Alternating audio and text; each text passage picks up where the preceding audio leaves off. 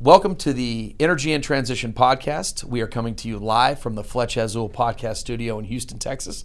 My name is Josh Lowry with Upright Digital. I am joined with the co-host extraordinaire, Mr. Dan Pickering of Pickering Energy Partners. Hello, Dan. Hello, sir. How are you? I am doing very well today. Thank you. How well?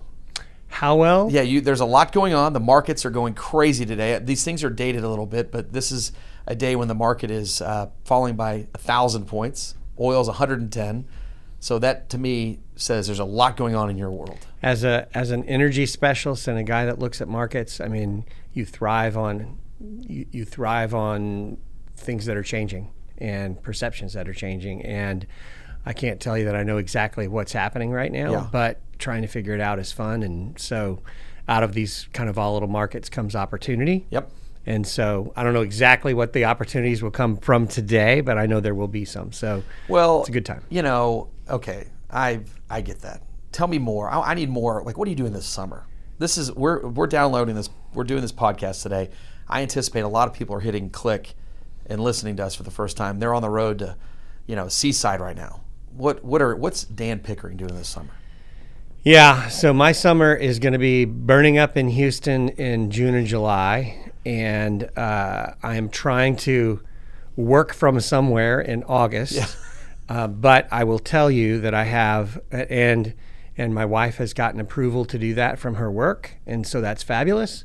But finding the spot is really hard. Yes. And so I have some experience with this. Um, a couple of years ago, uh, during the pandemic, I spent three weeks in Park City, and we finalized the place we were going to stay the night before. So I'm ter- I'm living in terror for the months of June and July. That's fine. That's That great. July 31st will be when we ink the spot we're going for August 1st. Yes. So, the answer is I hope I'm going somewhere nice and cool, but I have no idea where that is. Okay, that's going to be great. I, it, I I kind of live on the edge like that as Yeah, well. I was going to say your summer. Well, uh, actually, I've got a pretty fun summer. My kids are going to camp for a month this year. They're going to go up to uh, Kanakuk in Missouri, and which is they're pumped about it. To them, a week and a month are the exact same amount of time. They have no idea how long they're actually going to be gone. Yeah. And my wife and I are going to. Uh, in fact, I just booked it this morning. We're going to Greece for uh, two weeks. We're going to go over to flying into Athens. We're going to do Mykonos and uh, the whole island system. So I immediately need to stop eating because I feel like these are going to be lifelong pictures, and I don't want to be, you know, looking like a big fat hairy guy. Like who's this guy?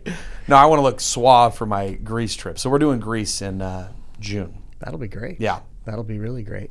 Well, well, we're we're fortunate to be joined by. Yeah, I didn't leave you much of a transition. Yeah, you point there, didn't. did you, you really didn't. But but you're talking about Europe.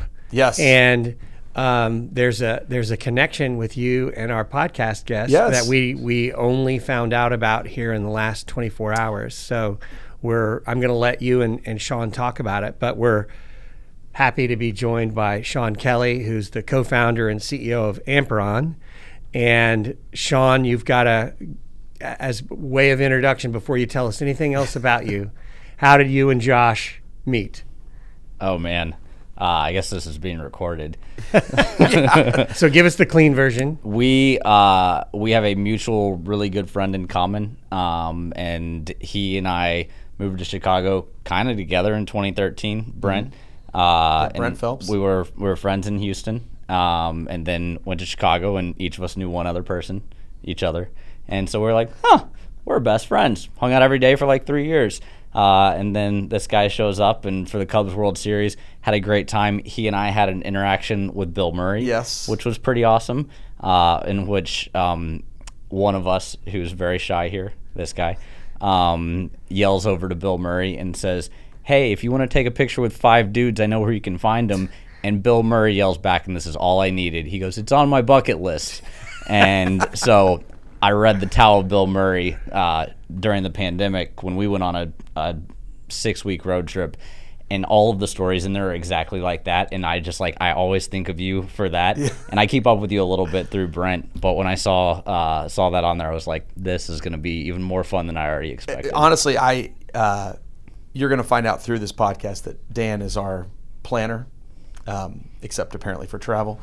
but uh, it was really fun to figure out that we were going to be interviewing you today because I didn't look at really what was going on. There's a lot going on. I found so- out at 10:30 last night. and the- it's, it's amazing. Yeah. The world is such a small world, and you know, it, meeting you in Chicago uh, through Brent Phelps, who was actually the guy who introduced me to my wife. So I'm going to Brent's wedding this later this summer. I'm going to try my best. You got to do September, it. I'm gonna- yeah. in in Lake Como, but um, You just invited 10,000 people Brent's to a cool crash the wedding. Brent's a cool guy. But he, I don't think he's going to really care.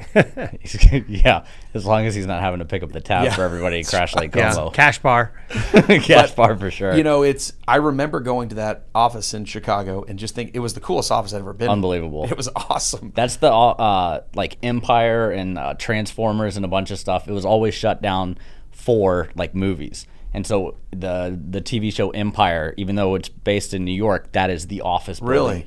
Beautiful, beautiful It building is, on right the on the river. water, yeah. I think it was 353 North Clark. It was on like just awesome. Uh, and just iconic uh, Chicago River building. So it was a fun place to work. Well, you're. This is very similar. The podcast studio you're in to. we- there- we- 100%. Yeah, it feels exactly like Empire here. Have you ever been on a podcast before?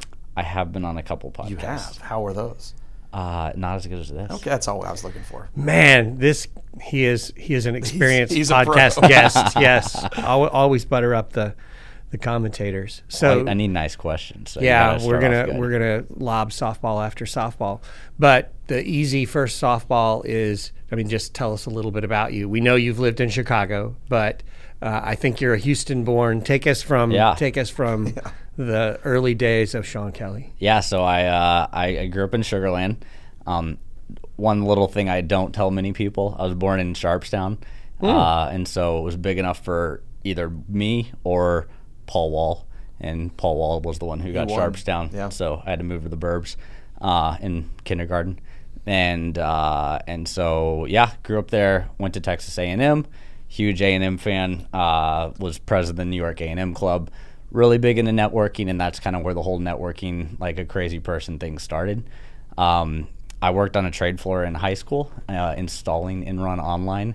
For those of us who know me well, I'm very non-technical. Okay. So me installing Enron This Online was the worst job you've ever had. It sounds. Oh, it was a blast. I just hung out with the traders, and the IT department hated me, and the traders loved me, and because I just wanted to hang out with them. Yeah, the technical guy's like, he's not doing anything. They're like, he can't do anything. And the trader's like, this guy is awesome. So, uh, sure enough, fast forward, took a really great uh, energy trading class at A&M with Dr. Hollerman, who now I'm on the board of the TRIP program, uh, Trading Risk Investing program at Texas A&M.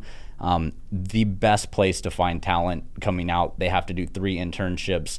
Uh, my intern that just start, or my intern now is leaving for Trailstone. My other one left for EDF and ProMan other one went to NG, just great companies on the board. And they come out five years, master's degree, and three legitimate internships. Uh, and so they come out like about a third year analyst, um, which is awesome.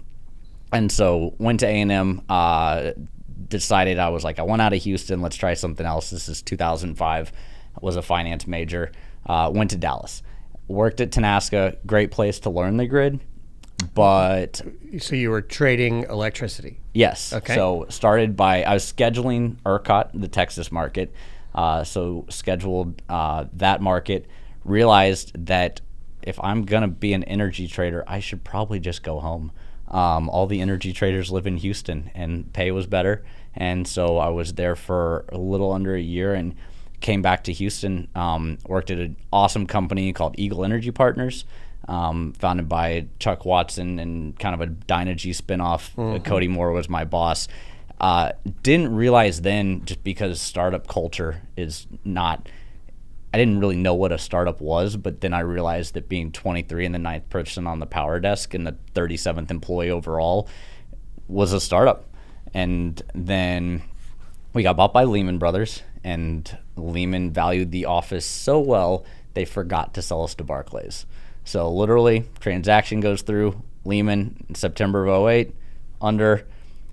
We think we're going to Barclays. I have three paychecks from Barclays and an email address, and then we find out they forgot about the little like Houston office. So that was So the interesting. tra- so it was not legally transferred.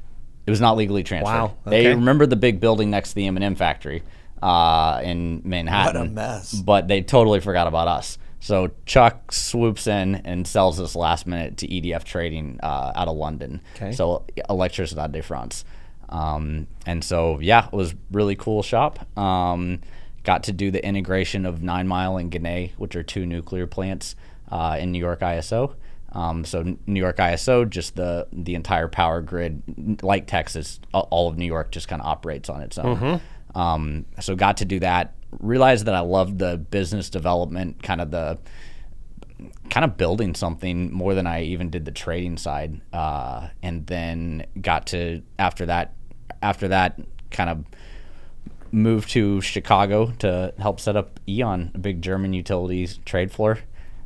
Brought Brent was my first hire. Uh, my now meteorologist. But but but this is happening when you're 30. this is yeah, this is thirty. I was at Eagle Lehman EDF for Yeah. like five six years. So something tells me that Sean was doing a pretty good job if he's starting trading desks for big German utilities at age 30. So anyway, It was yeah. I another guy like was the managing director. I was the first trader in, uh, and they were like the managing director had been in Switzerland. Uh, the other there were four of us. One of them had been in Germany. I like to network. All my friends are traders, for better or for worse. Uh, and so just wanted to kind of bring my people in. And so it was just a really good time getting to kind of set up, picked which chairs, had all the, like, had 10 chairs in there, sat in a different one every 30 minutes, uh, set up the phone systems, beautiful building like Beautiful, we yeah. discussed. Uh, it was it was fun. Um, moved to Chicago, didn't know anybody but Brent. Uh, but I'm I'm very big on like family and history, and so my family actually came to Chicago from Ireland around I think it was around 1910. Uh, so love that. Um, and so yeah, it was just a really So really, it's really Sean O'Kelly. then. Probably Sean Patrick Kelly is pretty good though. Oh yeah, So, that's yeah. You've hung on. Yeah. So no, parents gave me the uh, the joys of being firstborn. You get the best name. yeah. So um, But yeah. I still haven't heard the word Amperon yet. So Yeah. Uh, so was in um, was in Chicago trading. Uh, was at the Chicago Board of Trade. Awesome place to close out a trading career. So here's the fun part. I stopped trading um, at a just a small prop shop. Walked myself out. Left trading on my own accord. March 31st, 2016.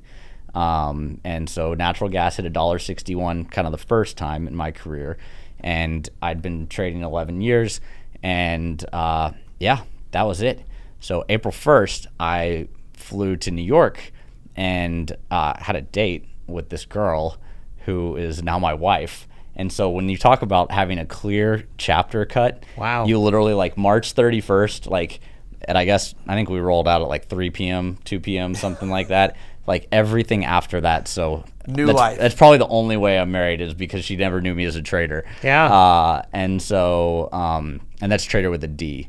So, uh, so yeah, went there, met her, um, and just New York is such a vibrant place. It's amazing. Everyone is just, it's like buzzword central. And so everyone is like disrupting and data science and machine learning and co founder and all this. And I was like, this is interesting. Everything here is like barrels and pipelines and Everything here in Houston. and here in Houston, yeah, and just private equity, and this is interesting. So, just kind of went there, and the place is just like dripping with tech. New York is, and so it's really, really cool place to be. And so I was like, hey, all I know how to do is energy. I had a consulting company that I had started at the time uh, called Bridge Power Consulting, and started that with a buddy. And what we did there is went around and helped large uh, commercial businesses with their electricity supply, a little bit of solar, a little bit of LED, stuff like that. Um, and that's what I, I like when I quit trading. That was to work on Bridge. So you, so Bridge, you would basically help the customers manage their their power. Exactly. So like in Houston, Two Riverway, so was a client. Okay. So helped manage their building, like huge building in Houston. I mean, it was great. Had 30 grocery stores throughout Manhattan and Long Island. Uh, had like Mount Sinai and Holy Cross Hospital in Chicago. Uh, so yeah, they were basically like, hey, we've got our business to run here, and electricity is the most like one of our biggest spends. Yeah. And so that's what helped me understand just so you have in 14 states in the U.S., you've got deregulated electricity, right? So you are allowed to choose your electricity provider. All of us in Texas don't know uh, another way because if you don't have an electricity provider here, you don't have power. In the rest of the 49 states, if you do not have uh, an electricity provider, you fall back on the utility. It's a default, yeah. So you've got like in New York, Con Edison does a great job with their brand everywhere. You've got like in Chicago, it's like Exelon or like ComEd. You've got these big monster utilities. So most people just go with the like set it and forget it. Um, in 14 states, which is basically um, the kind of we'll call it like upper quartile, like of the Northeast, kind of the Mid Atlantic, Ohio, Pennsylvania, um, Illinois, Maryland, those states, you can choose. And so I was helping people choose. So they would go in, and the thing people don't understand, everybody's different. And so you can't just plug and play the same exact electricity provider for everyone. Your home looks different if the, the three of us are sitting here. If one of us has an EV, one of us has a battery, and one of us has rooftop solar, and our houses live next to each other, they have nothing in common at all. in terms of kept power consumption. Yeah, in terms of power consumption. So that's what I was helping these building owners uh, understand. And that really kind of helped me uh, just understand that end user, um, Mm-hmm. which I think really has gone a long way to what I'm doing now. Was it wasn't just electricity, right? It was gas too. Couldn't you? A little bit of gas, yeah. I remember So, some of that in Chicago. Yeah, we did some gas as well. Um, Manufacturing plants. yeah, the the big the big thing, yeah, the gas for manufacturing is huge. The thing is, is that on the gas side, they're not. There's not as much technology heading there, and this is why, for the Amperon purposes, we go. we focus on electricity. But Yeah, we, we finally We're at 15 Amperon, yeah. minutes. We got now. We know the name here. We're good. so yeah, so um, We have no rules, by the way. You, can- this is fantastic. Um, but yeah, so with um, so I understood the building owner and I understood the markets very well. I ran power plants for of those 11 years, seven of them. Uh, and so that's kind of how my view of the grid. And so while in New York with all these tech people, I thought, what if we took all the tech people who are annoying us by selling us advertising at Google and Facebook and made them come work on this? This is like Abe and I met in uh, spring of 2017. Abe. Abe uh, Abe Stanway is my co-founder. Um, so he and I like we're we're in it to win it together. Uh, I'm CEO, he's CTO, um, and he is like one of the most talented engineers, or actually the most talented engineer I've come across. Uh, to just build anything. He is he was young in his career when we met. We both volunteered at New York Energy Week, and so New York Energy Week was it was interesting, uh, and it was everyone was kind of talking about the forward-looking stuff. Very big on renewables, very big on I mean net 0 things of that nature. This Didn't is re- 2017. yeah, 2017. They just started talking to it. Like met Jigar Shah there, um, uh, wh- who's now with the Department of Energy and just kind of one of the like OGs in this space. Uh, he spoke. I mean, number of people were there, and so Abe and I both volunteered. It was like two thousand dollars a ticket or sweat equity. So it was all about the sweat equity, and I knew I would get better exposure as well then. So um, yeah, so we met then, and just kind of, I mean, we hit it off, and we we have almost nothing in common. We have completely opposite and completely complementary skill sets. So his joke that he always says um, is, "I'll build it if you can sell it," and so that's what we've seen. good teamwork. And uh, people at first were like two co-founders who don't know each other, two co-founders who haven't been like best friends forever. And like, how is this gonna work? Y'all don't have like, there's not any overlap. And then all our early investors are like, this is one of the best teams we've seen. We've never seen just like stone cold operators like that because we both had taken so many different things but listened to the other person's experiences that we were like a multitude of people though there were two of us. Um, so it was really cool. We went back and forth kind of that april uh, till about september just having lunch coffee lots of phone calls uh, lots of like crazy i've got a great idea. And you're like it's midnight. Ah, it's whatever. Um, and so with um, with that, that's how we came up with the idea of Amperon. And so, uh, just uh, I guess quick, what Amperon Yeah, is what's the- is what was we the do or- uh, we do electricity demand forecasting. So we provide a 15 day forecast and we provide a five year forecast uh, on a per meter basis. Per meter, not meter unit of measurement, meter. Yeah, uh, electricity meter, smart Okay, meter, smart, ideally. yeah. But some. Wait, old- so old let me hear that. So two weeks or five years? So we oh. have a yeah ex- exactly. So we have the weather models run 360 hours, which is 15 days. So we have one that takes in real life weather. If I had five year weather, we would all be retired. And so of five year actual weather, but 15 days is still wrong most of the time.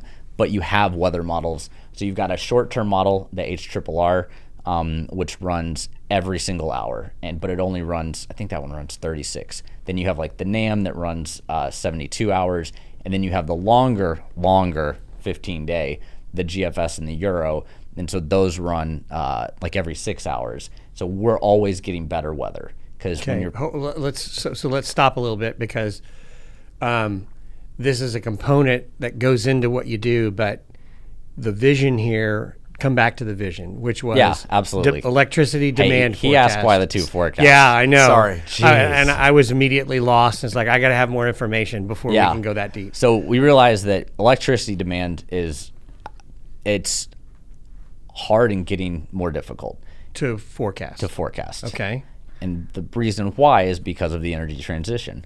And so as we have this energy transition, first off we've got one thing for forecasting, that's smart meters. So back in the So that day gives us more information. gives us more information. So back in mm-hmm. the day, you had the dog chasing the meter reader, like they came when they came. Great. Smart meter gives us every 15 minute a, interv- a data point, and we get it. We get it through the ISO on like a, a three day lag in the best case. So publicly available data to you from all these meters. Not publicly available. Publicly available if I have a contract with someone who has the right to their meter. Okay. Someone being a Your customer. Yeah, uh, being a retail energy supplier. okay. or utility or municipality, Okay. someone who already has the right. Whoever keeps your lights on, Mm-hmm. they're allowed to help you out and help you like make better choices about your electricity. And so I go in on on their behalf and do this for them. Okay. So, yeah, So that was the that was the vision. That's the vision because the thing is is that we look at it and uh, we look at it and I mean you've got some things that are here. So I read um, I read the the system adequacy uh, resource report for the Texas market last night, and There you go. I mean, and Mister, he's living his he's living his business. Living his best life here. hey, Yeah. you, got, you got to have something to go to I sleep read the to. latest John Grisham novel. He's reading the system adequacy report from so, Texas. So all I'm going to say from this is sap. in in 2021 there was 100 megawatts of rooftop solar in Texas. Okay. This year 600. We had, we saw a 6x. Yeah. 6x jump year over year. That's the biggest thing that jumped out to me. But does that make demand harder if you stuck solar on your house? Why do you think everyone jumped between 21 and 22? Because of Uri. Exactly. Texans are stubborn. We want to be do our own thing. And so if you put rooftop solar on, you have more control over what you're doing. And so that's why So the big power outage. yeah. We Nobody ever wants to feel like that again. we just bought a generator because of that. Of course you did. Yeah. Yeah. Generac is like completely backed up and sold out. My uncle got one through like a guy. A guy, yeah, a, friend of a cousin. That we got one in six weeks, and I feel like we are winning the You lottery on it. stole it. Seriously. Like, yeah. You literally, they're going for, I mean, 4X. Put- so- I mean, Texans were stubborn. I know everyone always says, like, this is the state that, like, we're going to leave the union, and I don't think we actually can. But, uh, but when you have that feeling, I had a pregnant wife at the time. man. And, like, we were seven months pregnant and, like, six, seven months pregnant. And thankfully, uh, I mean, she grew up in cold weather, and so she was fine. But we, we went and stayed with a friend because it was, uh, I mean, we didn't have power for about 48 hours. And nobody wants to feel like that again. So people have Generacs and, and batteries and other things of that nature. Uh, and then people have solar. And then also people have, I mean, I had friends who were like posting on like Twitter and LinkedIn about how they lived in their Tesla. Uh, during this because they could like actually um, like stay warm and stuff like that. And so, yeah. So I mean, that, this whole thing has made demand harder, and so that's Harder why we decided forecast. Mm-hmm. harder to forecast. Yes. And so, um, and so that's why we started Amperon. So, what's a you mentioned along the way data scientists Yeah. and demand forecast and weather. So, you've got a secret sauce that ties all those together. Well, you also mentioned a meteorologist too. Yeah. Right. Okay. I just want to make sure that. Yeah, yeah. There's a lot going on. I, I kind of like I thought about it the other day and the way we've hired. Um, so we just raised our Series A um, with led by HSBC, um, the big bank, their climate fund. Um, had some great people involved with that, and um, I mean, we're out hiring as fast as we can, and so we're at 21 now, 22. Um, and of that, half of the team is is data driven, and then half of the team is kind of like ops. And and again, Abe and I kind of split it in half. Like he manages all the data side, I manage the sales and commercial side. Um, but I think what's interesting is. Uh, we kind of put together a hedge fund that run that sells software, which is super interesting. We have the top flight talent. We pay top dollar to get these. I mean, to get these data scientists and data engineers that would work at these. I mean, these top flight places. Our head of data science worked at DRW, which is a top hedge fund in Chicago, um, and and before that was at Microsoft Research. Where are these people based out of? Um, all over. Uh, Okay. pr- pr- like more in Houston than anywhere else. So uh, eight of the 22 are in Houston, uh, and then we're kind of scattered all over. And so when before the uh, pandemic happened, we were already fully remote, so it helped. Uh, none of our competition was. So we were like, huh, another day. And they were all like, oh my gosh, I don't even know how to log in, like anything like that. And so it wound up being a huge, huge advantage to us, um, uh, the pandemic, because we were already fully remote. And that was just because our first data scientist was overseas. And uh, AngelList is a phenomenal place to hire off of. It is the top tech talent. And they, it's kind of like this, it's just unbelievable. But all the talent is on AngelList because it's like startup tech uh, and a great place to recruit from. Yeah. So, Sean, you're who buys a electricity demand forecast? Yeah, so so What traders. do people use it for? Yeah, so traders buy our grid scale forecast. So we have a all public data, like us versus Texas, us versus New York, us versus New England, um, us versus Alberta, and so it's all public data, but we're better at slicing it, and And that's where the data scientists. that's where the data science comes in. We have a competitor who spends no money on weather. I have six weather vendors and a meteorologist. The biggest input into figuring out what demand is going to do is weather. So we want to spend as much as possible, and weather is getting harder and harder. Climate change is nuts because we moved back to Houston uh, from New York in the fall of 2019. September 2019, hottest September on record. What are we right here in the middle of? Hottest May on record. Like literally every five minutes, it's the hottest. It's the most. It's the it'll. It's never happened. It will never happen Yeah. again. Uri, one in a hundred year event. Summer 2011, one in a hundred year event.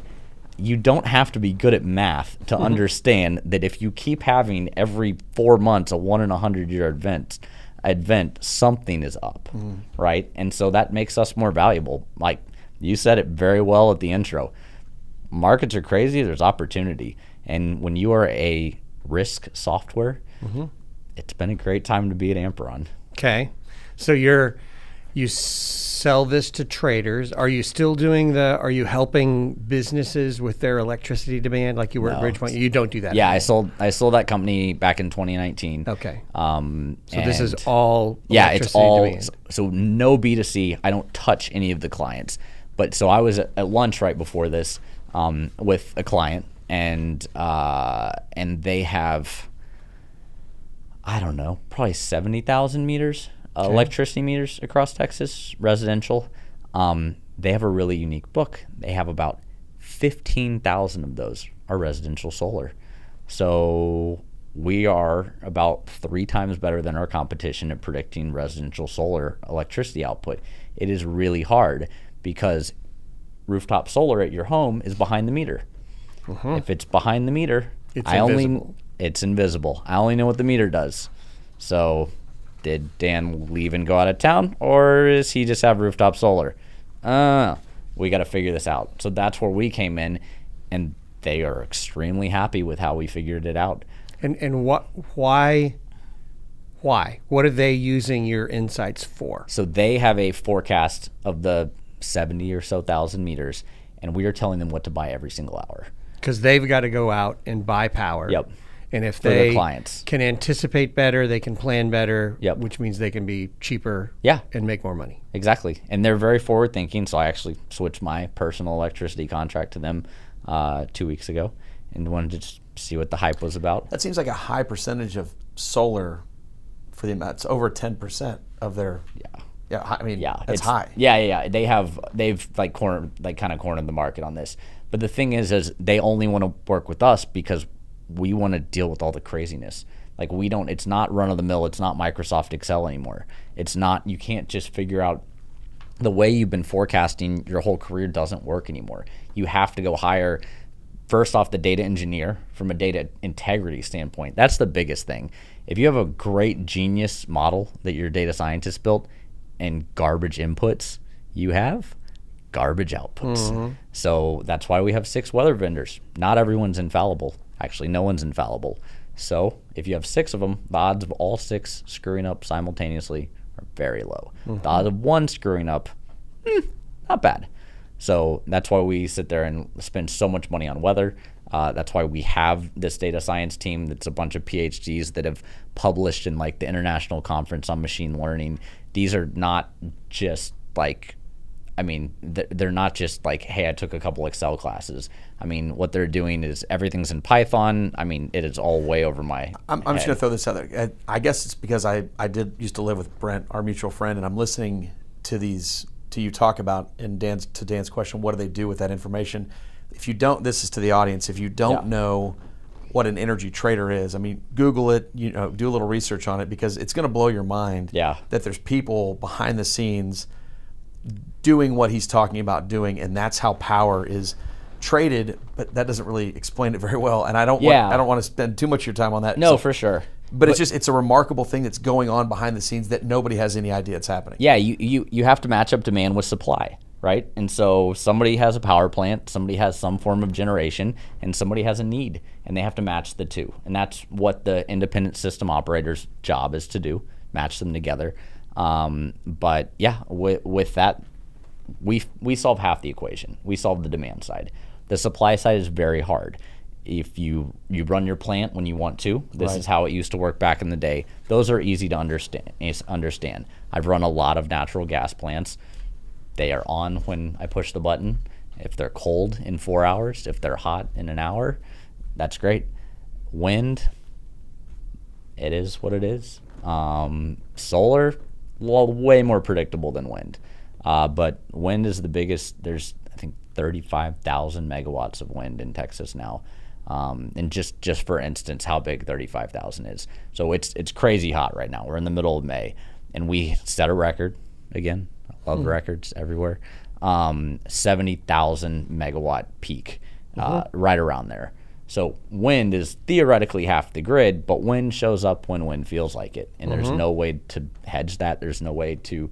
There's really no way. There's not even good weather variables to understand what that is, and so knowing your demand is even more important because you don't know when your supply is going to be there. So then you can make sure you're actually hedged day ahead, and by hedge, just offsetting your risk, saying, "Hey, I like great sold Josh house a contract. I'm for a year. I'm going to go buy the equivalent of your house. Say, okay, perfect, and then it's then you're hedged. So what we're trying to do is get our clients to hedge. So traders are a small portion. Retail energy providers are the bigger portion. So deregulated states, that's where we um, deal with. Uh, that's where we deal with the retail providers. Uh, so through that, we have several million meters under management. Uh, so we go to a client and say, like the client I had lunch with, how many meters do you have? Seventy thousand. I'm taking everything. It's not a oh take the residential, oh take the the whole book.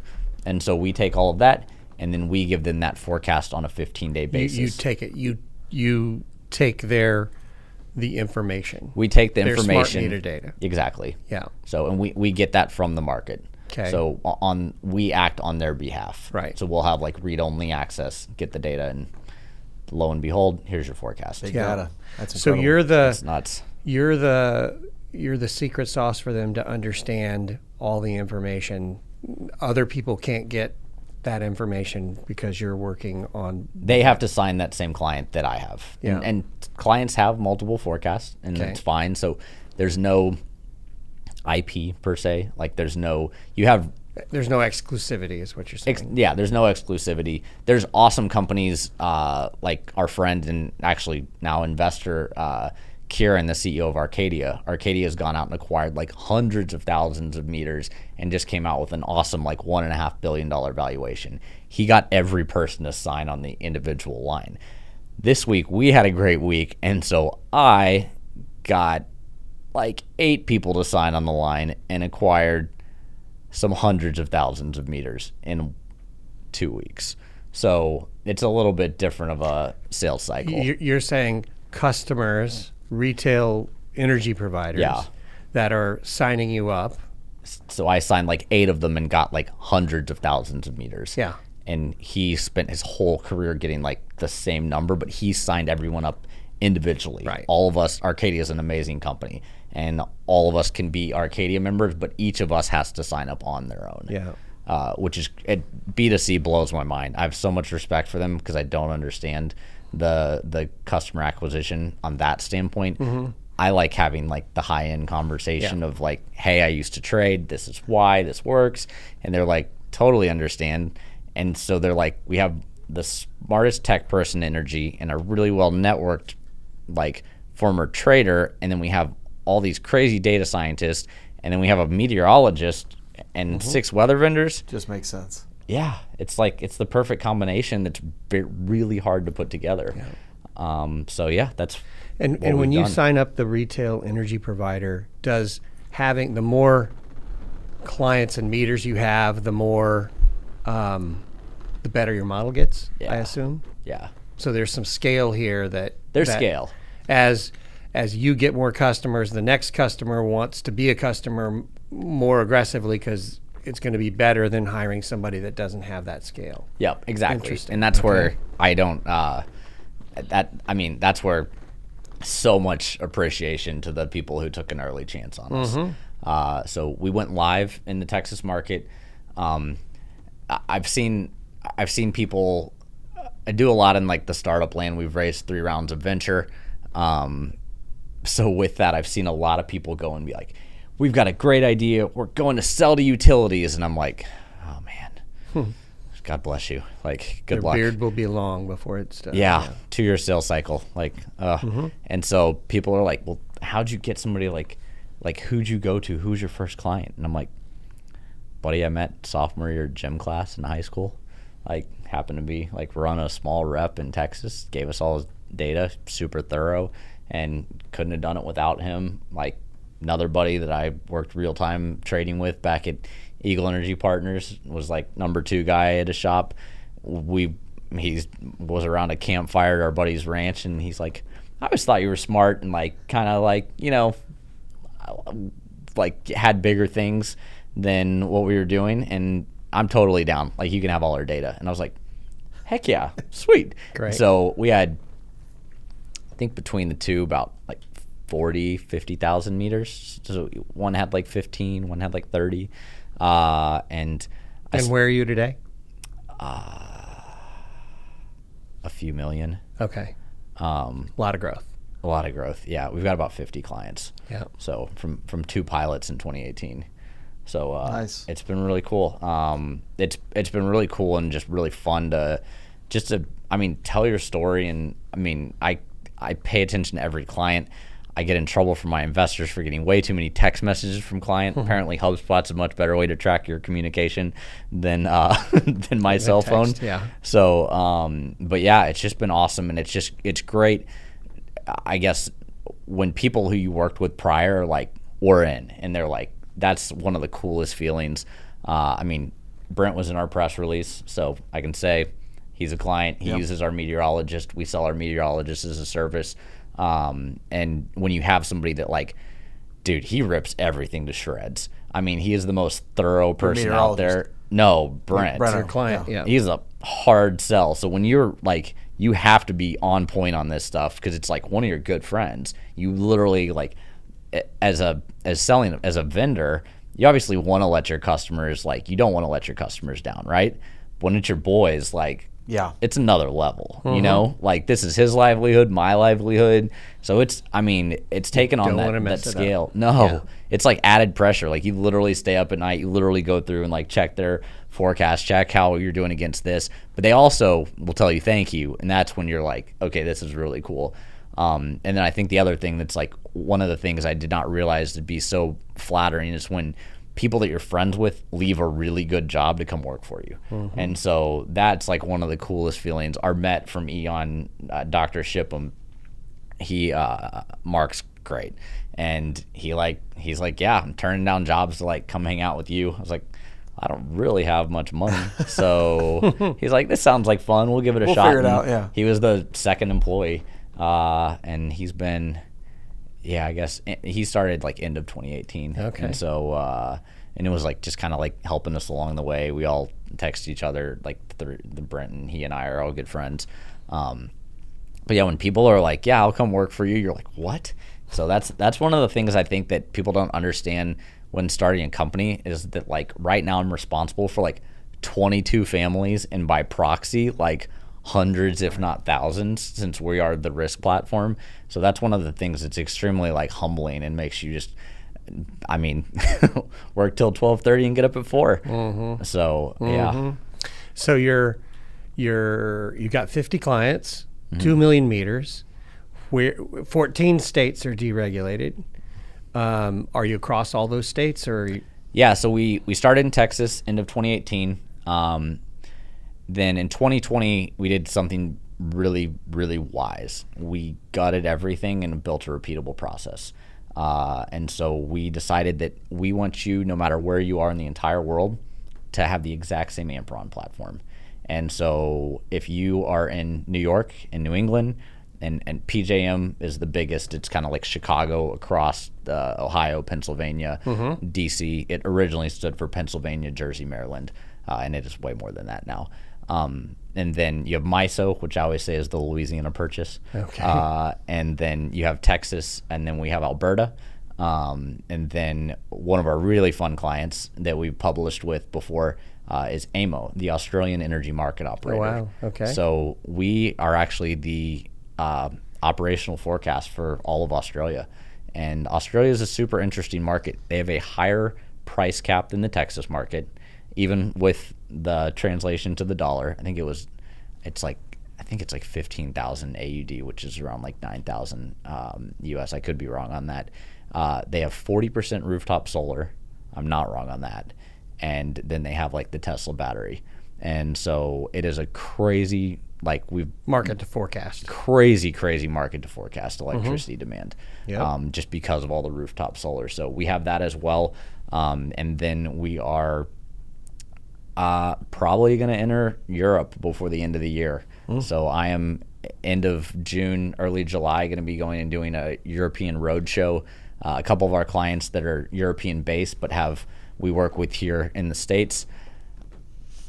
I mean, the ele- the energy markets have never been wilder Yeah. than they are in Europe right now. It's a great time to walk in with no battle scars and say we're here to help.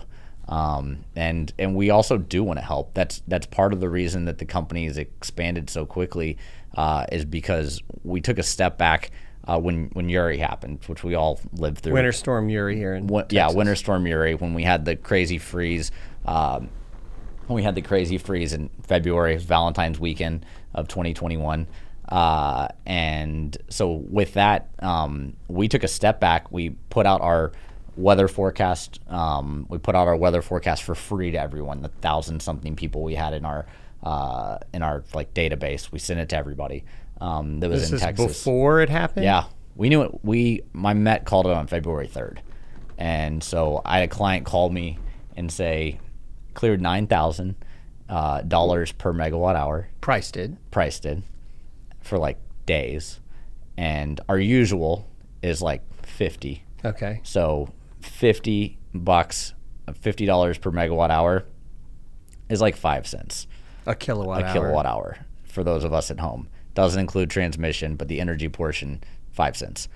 Then the 9,000 9 bucks a mm-hmm. kilowatt hour. I'm locked in right now at a really high rate for because I just had to switch like 14 cents. Mm-hmm. So I mean, it cleared nine dollars, and you're selling fourteen dollar, fourteen cent power. So we, our meteorologist, called it around February 3rd in his morning newsletter.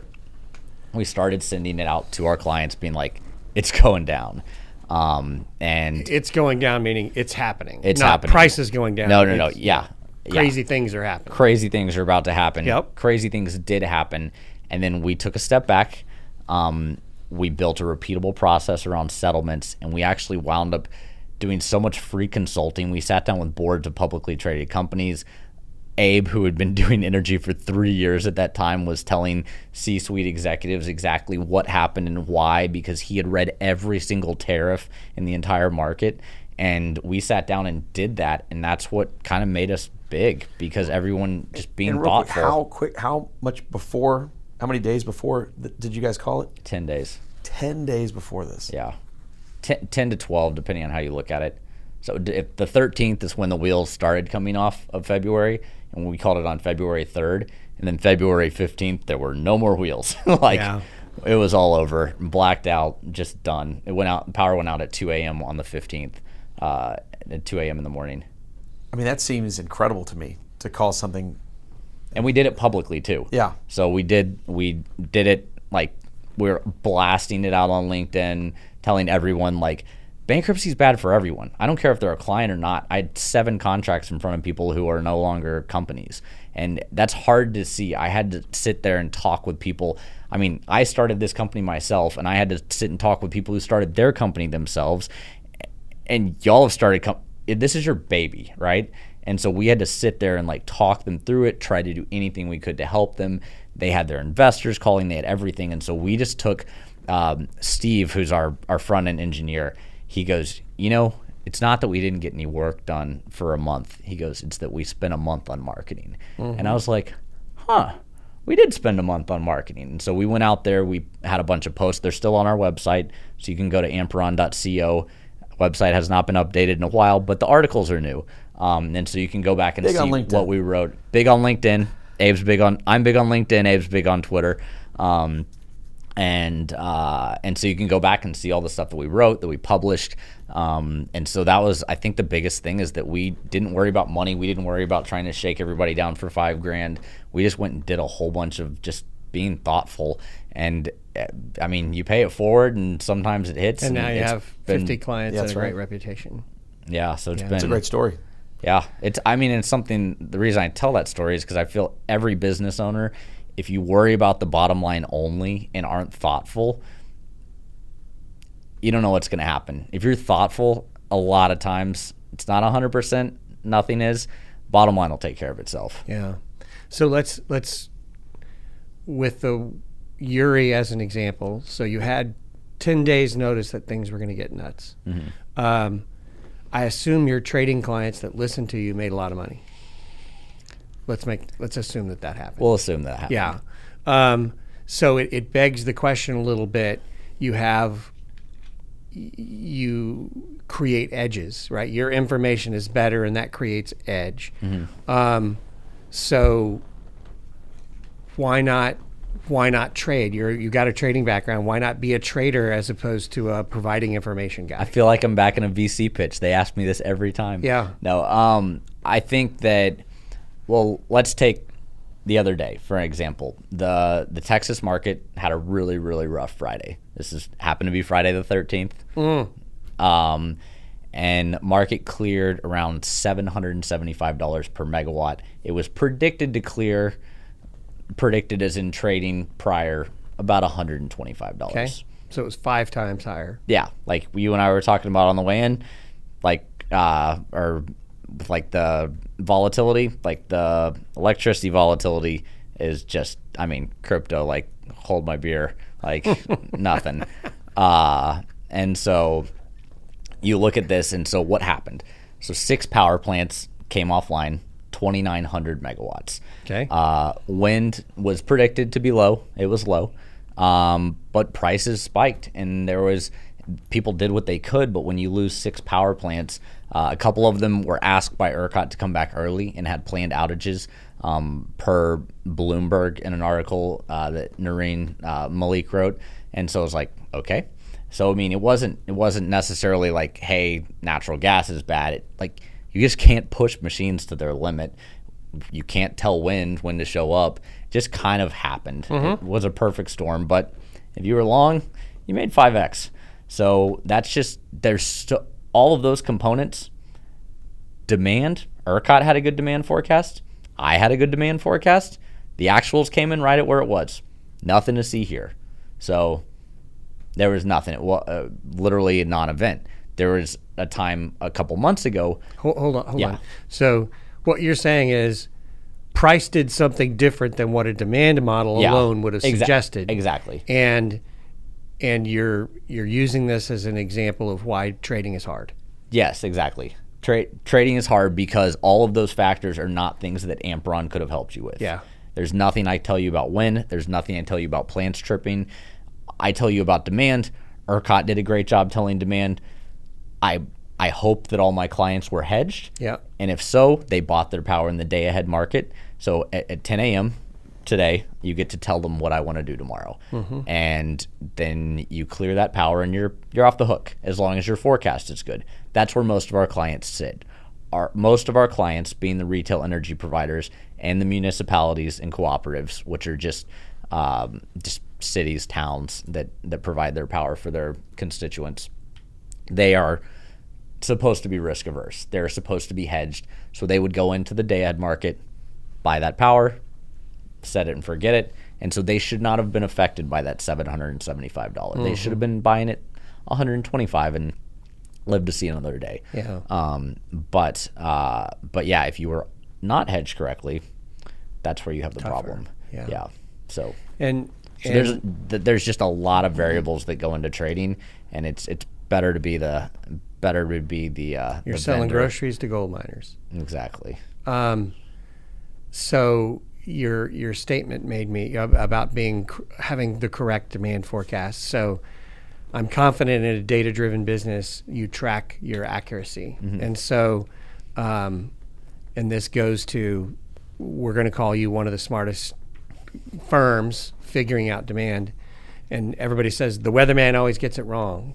Um, how how accurate are your demand forecasts? Are you 63% right? Are you 93% right? What's it wind up being? Yeah. So uh, the the batting average Yeah. equivalent Yeah. um, is MAPE. So it's called mean absolute percent error. Okay. So what's your error? So Okay. uh, so, So, that's that's the metric to see how good you that's are. That's what everyone Okay. like all the supply team. That's what they kind of quote. Yep. Um, and so with that, we're around 20% better than like the Texas market operator. Uh, we're better by about 50% than New York. Uh, and then again, back to the repeatable process. So we did a first run at California. California launches next week. So by the time you hear this, we'll be getting live in California. Um, and so we did it first run. Data scientists stuck the model on top, didn't do any fitting, didn't do anything. We get the weather the same way, we get the points the same way, everything's identical. First take, we had a 2.1% mean absolute percent error, and California grid operator has 3%. So first take, 30% better. Hmm. So that's what we're that's what we're able to track. That's what we track internally. The other thing too that I did not realize until recently, we take the actual MAPE. We do not take the weather adjusted MAPE. So our our our competition, I didn't realize, has been quoting weather adjusted the whole time. That Which means be they said if if the weather was perfect. yeah, How wrong are we? perfectly forecasted, which we know it's not. I was like, that would be lovely. Yeah. If I had perfect weather, again, retired from my trading career. Uh, and so they, we quote MAPE as what we told you the last model run. Our models update every hour. The last model run before the market closed for what you're allowed to buy the next day. That's what we tell you it is. our competition was doing or quoting the same numbers that we have. So we'll be like, hey, for a residential book, we're at four percent, and then our uh, our co- competition will say for a residential book, we're like three to four percent. I was like, that's not possible. And then I found out that it was weather adjusted. I was like, well, our weather adjusted is like one. so weather's the hard part here. Yeah. So So so let's take a step back. Um, you talked about the complexity of the power grid, and it's getting more complex because of the intermittent sources we're putting on. And Yeah. so, give a. I mean, put put your crystal ball hat on. Let's look back. How much more complex is it than it was five or eight years ago, and how how what's it going to look like in five years from now? Good question. Um, I mean, it's 10x more complex Today than it today was than it was like eight eight years ago, Okay. eight ten years ago. Uh, I I joked that like so I, my career essentially started in 2005, and so I joked that for the first 10 years, the only thing that changed is that hurricanes went from being bullish to bearish natural gas. It's the only thing that changed in the first 10 years, and so when it first started, hurricanes came in. We were just drilling in the Gulf. Natural gas shot through the roof. Spiked, yeah. Then it happened again later on, and we're fr- like we're fracking, and we have new technology, and then all that means is there's less demand, and so natural gas goes down. That's what I feel like changed in like the first ten years that I was doing this, and then in the last, I mean, since Amperon started in like end of Five years, 2017 four years. Yeah, it's just nuts. Like everything changed. I mean, what do we say with the solar numbers a minute ago? 100 mm-hmm. megawatts to 600 megawatts?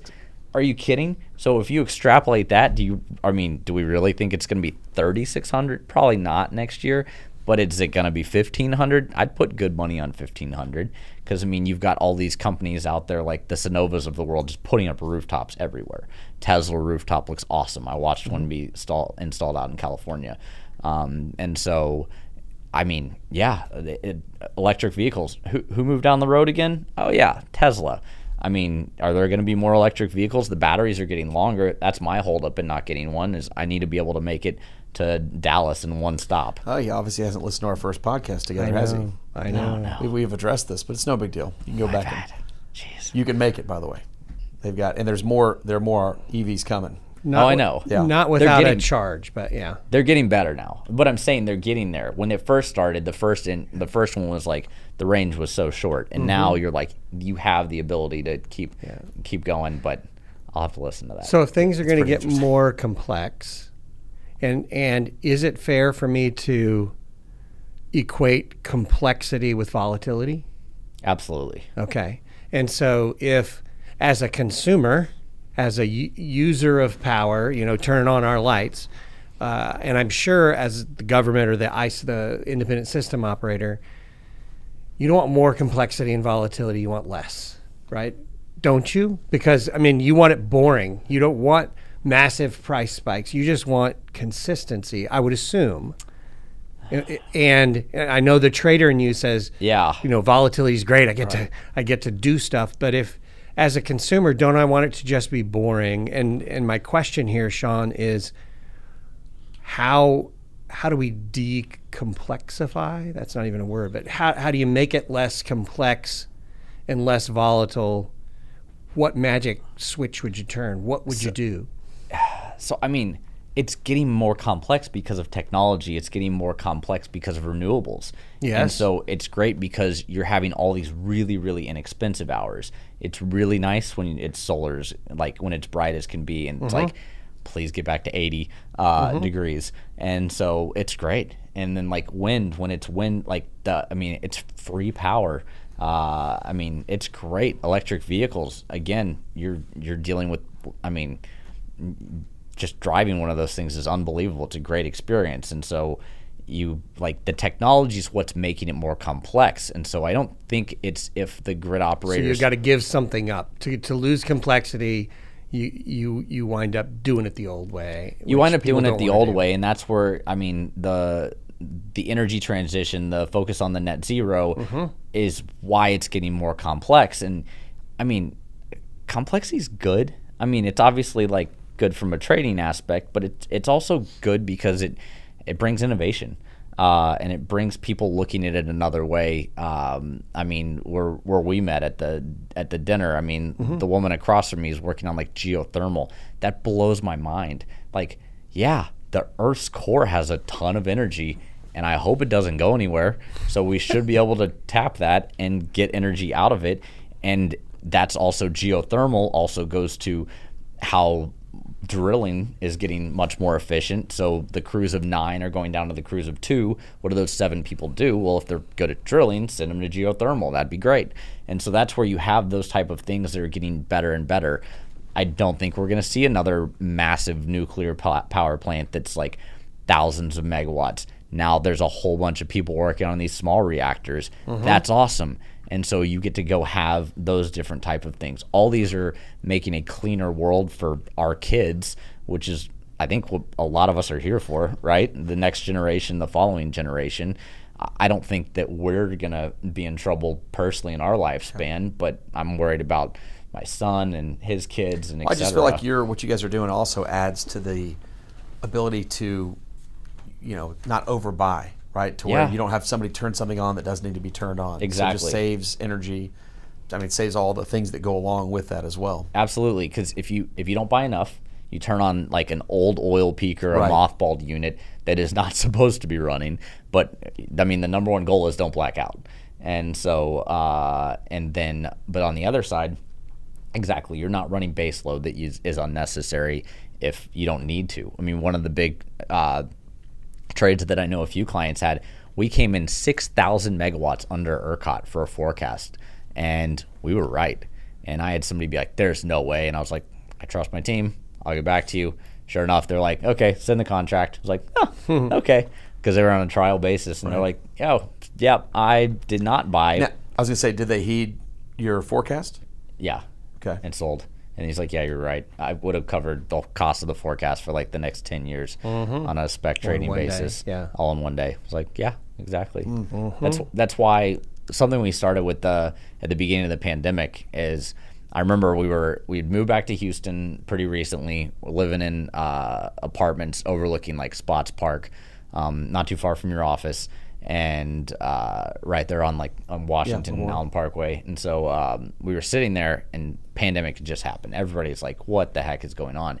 My wife and I were sitting there, like I had a good whiskey, she had some rosé. We were just, I was like, "I don't. This is nuts. I got a startup. Thankfully, we just raised our seed round. Like, what is going on here?" Um, and so we just sat down and and and Tati was like, y'all are the smartest. Just bet on yourself. She goes, just give it away for free. And I was like, no, it costs like a few thousand dollars to like onboard someone. Blah blah. He's like, she's like, just give it away. To this day, we give everyone two months free mm-hmm. because no one's ever left. Yeah. that's how we got all of our clients. We've got a very large percentage of the Texas market on our platform right now because of these events that keep happening, and because Yeah. our meteorologist at the end of April was yelling and screaming about early, not hot summer, early summer heat. He said it is going to get hot ASAP. Lo and behold, we're seeing record May. And so he called it. And so everyone who doubted us is now like, well, again, it's on record. Yeah, tell us what's you can next, go check. right? Like if you called this one, you called the other one, you called. Yeah. At some point, we gotta quit. We gotta quit ignoring you. Uh, and so that's really what happened. But Tati came up with that idea in, in I guess March, April of 2020, and just said give it away That's for free. wife, yeah. Mm-hmm. my wife. And so, uh, so yeah, Tatiana just said let's do it, and I was like, huh. So sure enough, we do two months free. Anybody offer goes to anyone listening who has meters. Uh, just let us know, and we'll prove you that we can actually beat whatever you're doing internally. And we've never had someone Never lost a client. Wow. never lost great. like anyone who came in on that premise. Yeah. They're here. How did you guys meet? You mentioned a di- just a dinner. I mean, is there? Rachel. Yeah, one, one of- we had a big. Uh, I say big. We had a a dinner where we brought together people in Houston Yeah. focused on energy transition, and um, Sean knew one of the folks at at PEP and, and came to that dinner. Yeah. Okay. So it's you know the Houston energy transition community is not big, but it's growing. It is definitely. It's growing. awesome. And I it's- I have to say, like, it's easier to look at something when you step away and then come back. And in 2013, there was no there was no like innovation. There was no VC, no anything. Uh, and then step away seven years and come back in 2019, and it was like it was getting off to something. But when you have someone like Greentown Labs, s- uh, we're in a sister uh, in Brooklyn, New York, called Urban Future Lab, and so I had known who Emily Reichert was a long time ago, Yeah, four who years runs ago, Greentown Labs. and who runs Greentown Labs. I just toured that last week. It's a pretty interesting. It's place. awesome. And then the Ions across the street, Yeah.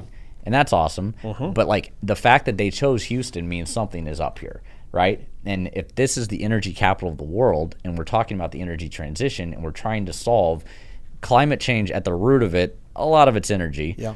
And a lot of the net zero stuff is energy based. So, and all the smart energy people are here. But the thing is, is that you've got to give those people a shot. And so that's where I think it's great to see there's venture capital popping up all over here. I bring try to bring my investors here. I introduce them to companies who are here in Houston. Um, I meet. I will never not meet with a founder. I met with three founders this week, and it's Wednesday. And you mentioned the Thursday, geothermal Wednesday. person earlier. Carrie, was that her name? Do you remember the, the girl that was doing the geothermal? I'm blanking on her name. Do you remember? No. Don't remember. Okay. Yeah. The reason I mentioned that there's uh, there's a couple of really talented oil and gas people that left. I don't know, two years ago to go do geothermal. Yeah. And adding to your point that the community's growing. These are these were people that were, you know, high risers, fast. You know, they they had a track that was taking them anywhere they wanted to go within traditional oil and gas. Yeah. And they've moved into geothermal now. Uh, I'm sure we'll have them on the podcast at some point, but you know, it is it's encouraging to hear you talking about that this to step away to come back to see what it's growing. I mean, that's one of the reasons that we're doing this is to say, look, all of these things have to exist together. Yeah. And there's going to be product services, you know, what you guys are doing, technology that people aren't even thinking that they need. Yeah. That's blowing away traditional models um, and saving energy slash money slash Yeah. environment. ES, I mean, the entire spectrum is is growing up in Houston right now. Yeah, but ag- again, we, we employ numerous people in Houston and, and going after a lot more. I've got six job openings too, uh, nine, sorry. Uh, and so with this, I mean, if someone had not not given us an early shot and Notation Capital out of Brooklyn said, "Hey, these two guys just met each other. We knew A before. We think they're a good team." They like yeah, sure. We'll give them eight hundred sixty thousand bucks. Like they they led the round, and then we went and raised that from Angels on for our pre-seed um, early 2018 before like energy got cool, um, and so or electricity specifically got Yeah, cool. I was gonna say I think energy was getting uncool. Um, it was I'm not very sure it's uncool cool yet. 18. but- It was, ver- yeah. Yeah. But electricity started getting cool. Yes. And all I know how to do is electricity, which is super helpful Yeah. when you want to be cool. Well, what? So you're obviously growing quickly in your existing business. Mm-hmm. You talked about Europe. You're, you're doing Australia. Um, so, so geographic expansion is one thing you're you're doing. What about other stuff? You're doing electricity demand forecasting. Yeah. Is there other things that your skill sets point you toward over time? Um, I mean, one of the things that we've uh, that we've started doing is we um, tell all of our clients uh, what their renewable energy credit situation is. So we tell them what to buy. Each state mandates you buy a certain amount of RECs. Renewable energy credits. Right. RECs, Yeah. And so they have to buy that, and so we tell them what to buy. People had always kind of again set it and forget it, but they're only bullish now. They only go up, um, and so now we tell our clients for the next five years how much they need to be buying based on their their current contracts that they have. Uh, and so we'll say, hey, this is what you need to be getting, and so we do So things. you you're forecasting their demand, and that's creating a demand for RECs yeah, that they have so to we buy. go through each state's regulatory, Yeah. keep up with like what tier one, tier two, solar, like what credits they need to be buying to Mm-hmm. offset this. Um, we're looking at. I mean, we've looked at if there's an ESG component to this as well, just with the new like SEC uh, strong suggestion. Mm-hmm. Um, if there's something that we could do based off of that as well. Um, but what we're really like we want anything that literally has to do with demand. That's what we're focused on. Um, so I mean, we're talking to we have battery companies that are clients. Um, we have uh, demand response uh, companies. Demand response is like essentially providing insurance to the grid, so that you're you promise to back down your factory by X amount. Great, you get paid as an insurer uh, to the grid. Um, so we have clients like that. Um, obviously, traders, munis and co-ops, retailers. Um, we're talking to a number of electric vehicle uh, um, like charging companies because got to know what they're going to be charging. Right. Um, and so uh, that's why like Riverstone was involved in this round, and they obviously have a big like axe to grind with the number of investments on their private equity side. Uh, so we're very like very happy to be engaged with them um, and have them on the cap table. Uh, and then um, one of the other things that's this is a whole rabbit hole um, that we actually built is we built a uh, data center software. Um, and so all of those crypto miners that Governor Abbott kindly asked to come hang out in Texas, um, we built a software for them. Um, Built a software to do what?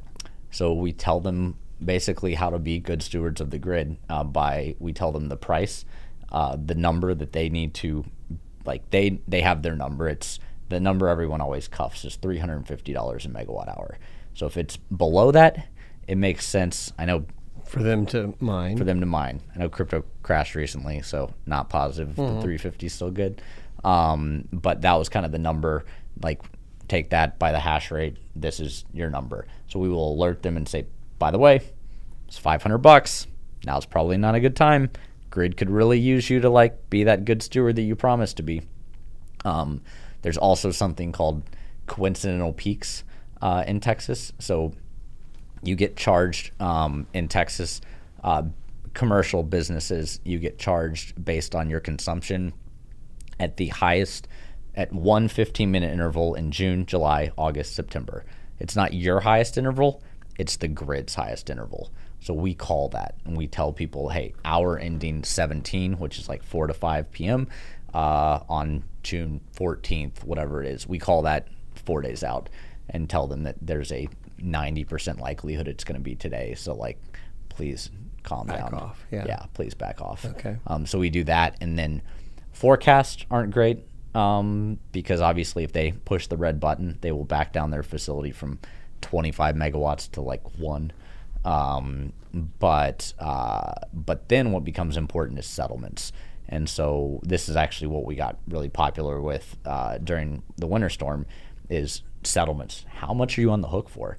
And so we go backwards a backcast essentially and say, hey, this is the number. Oh, you back down to this number? Great.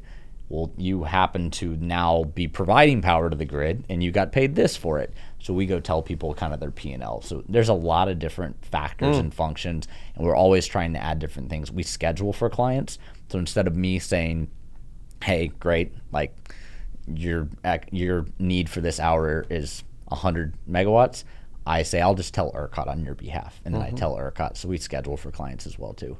Um, so yeah, we we continue to iterate on that, but I think one of the things though is, I mean, we've raised 10 million dollars to date, but that's not enough to run like four companies simultaneously. And I see too many startups think that they're going to be all things to all people or go down a consulting rabbit hole or wind up, oh, they're a really big name. I've got to have them. And I'm just going to go be their, like, utilities especially will have you be their data janitor. Mm-hmm. And it single handedly sinks the company. I've seen, I can't even honestly remember a time that the data janitor thing worked out for anyone. It has sank almost every company. And so for us, we're laser focused on we do demand, we do demand forecasting. Is it the same here as it is in Belgium? Yeah, same thing. You have weather? Great. You have the 25 variables we need? Probably. Um, you have demand. Thankfully, they're written in English. Maybe we'll go to Belgium. Um, so people who are say, "Oh, well, they asked me to do this. I'll go do this." People will ask you stuff until they're blue in the face. They'll say, "Oh, this is really annoying. Can you do this?" I'm like, "No, I do not know like where to buy the best chairs." Yeah. And so then instead, I'm like, "This is what we do. That's it." Yeah. Uh, so I think one of the things that's really kind of separated us is being I always say we want to be everyone's plus one. And so we, we don't want to be the company that comes in and sells you 10 different solutions. That's the only reason we lose um, sales is because they want, we call it a, a rep in a box. And so they say, well, I want a price forecast and I want a load forecast and I want a scheduling and I need you to do my gas. I need you to do this. I need you to do that. And no, okay. And then they wind up doing that. And, and to me, the forecast is the most important because that's what keeps your company alive. Um, but people will go do the rep in the box and then they'll circle back after getting stung. And we've got four circle backs right now that are that just came and said, I can't deal with this. Like the company that I went with, my apologies. I'm sorry. I'm gonna have to keep them as a vendor for another year. But like, can you like can you come join? I was like, can you come help us out? And so we've got I think four of those right now that just signed because they went with the one person who promised to do everything, Yeah. and you can't do everything well. No. I don't have four companies. There's a very like very interesting story of why we don't have like three different companies. Yeah. So we had our first VC pitch, walked in there, great, great top flight venture capital firm. I said, "We're gonna solve the gr- we'll solve the grid problem. We're gonna go forecast demand." And he's like, "Great." And then with demand, we're gonna go tell everyone what price they should actually be. He's like, "Great." And then we're gonna go tell the consumer. And he's like, "Great." He goes, "How many businesses do you currently have?" And I was like, none of those. And he goes, how much are you asking for? I was like, 500,000. And he goes, so you're going to go build three businesses for 500 grand. And I said, that is the stupidest thing I've ever asked anyone for. And that is why we only do one thing to this day. It was Did, did they invest? no. Okay. They told me I was an idiot, and I told them they were right.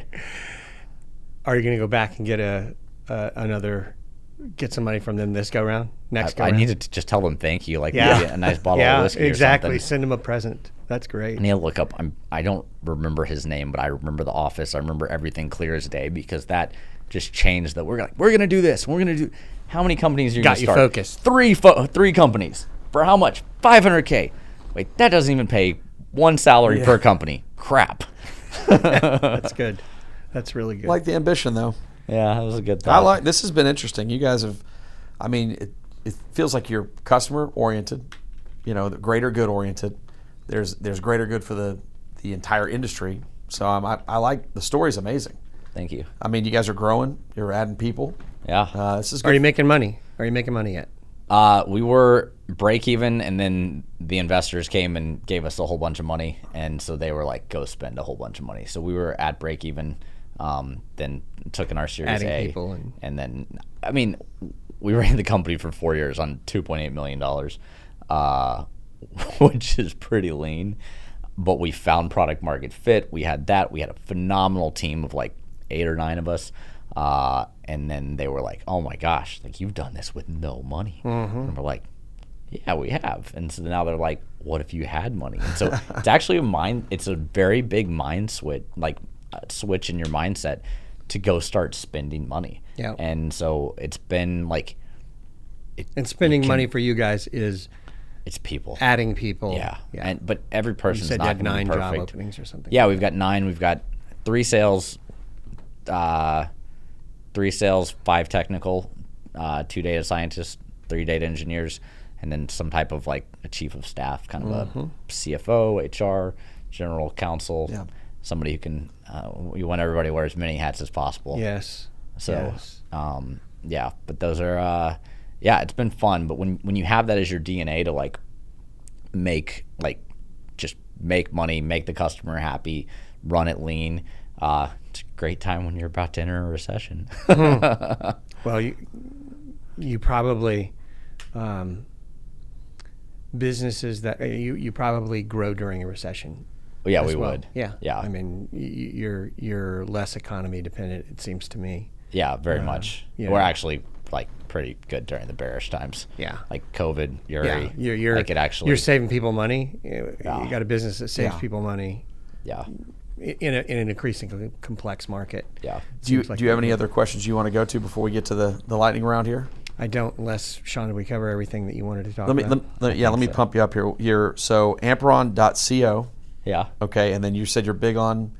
I do a lot of LinkedIn, um, and then Abe does a lot of Twitter. Okay, so there they, there can be a lot of you know the customer or people listening. They can go find information there For sure. on your website. Okay, Is there anything else that we, you want to tell us about before we jump off? Uh, Well, before let me rephrase that. Before we go to the lightning round, excuse me. I think uh, I think I rambled on and covered most everything. It's a great the story. It's a really great story. Fun story. Yeah. And, I mean, the the espresso right beforehand too helped the train of thought. so The espresso is not an accident. we, we know how to work those things. I like it. Um, all right, are you ready for this? Yeah. So the lightning round, the rules are, you don't get to expound on your answer. You just you just Not my say strong- one or the luck. other, yes or Not no, or whatever it is. suit. is. Yeah. So it's it, it's okay. It's and and we have a mix of fun and and serious questions. So, um, as a person who gave up soda five years ago, Dr Pepper or Mountain Dew? Dr Pepper, for Cat- sure. Yeah. Uh, cash or crypto? Cash. Austin or Denver? Denver. Rockets or Knicks? 94 world champions, Rockets, 94 and 95. Yeah. yeah. but against the Knicks. Oh, I'm sorry. That's right. Yeah. Steak or seafood? Oh man, depends on the day. Uh, I'm feeling steak. Having chicken tonight though. Will the world make net zero by 2050? Gun to my head, I'm gonna say no. Oh wow! For the people listening, you should have seen him. He he, he was biting his tongue to say more. Um, I could tell. Uh, puppies or kittens? Oh, puppies for sure. Uh, Vegas or Miami Beach? Miami. S and P 500 for the rest of 2022. Are you bullish or bearish? I am bullish. I hope this is over. Wind or solar?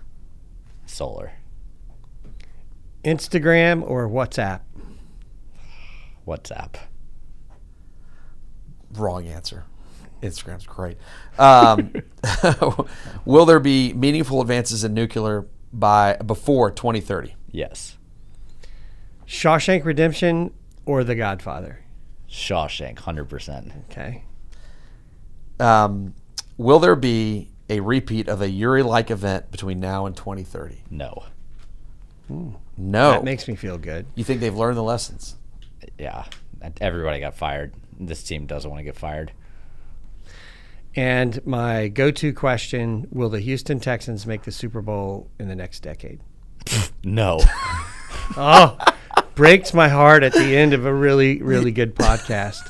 Um, Sean Kelly, co-founder and CEO of Amperon, thank you very much for being here. We really appreciate you joining us. it's a pleasure. Thank y'all so much. Yeah, thank you very much. And if you're listening to us, you can find us also on YouTube, uh, any of our social media channels from LinkedIn, but uh, we're on every social media platform and every listening platform for podcasts. So thank you very much for subscribing. We just had our biggest month in history and our biggest download weeks. So the audience is growing, Dan. We're doing a great job. And Leslie For is sure. our other co-host, and uh, just wanted to give her a shout out. We're, we're the, the momentum has uh, turned on. So thank you for being our guest. Great My time. pleasure. Good luck to you. Thank you. All right. Thank you guys. Thanks.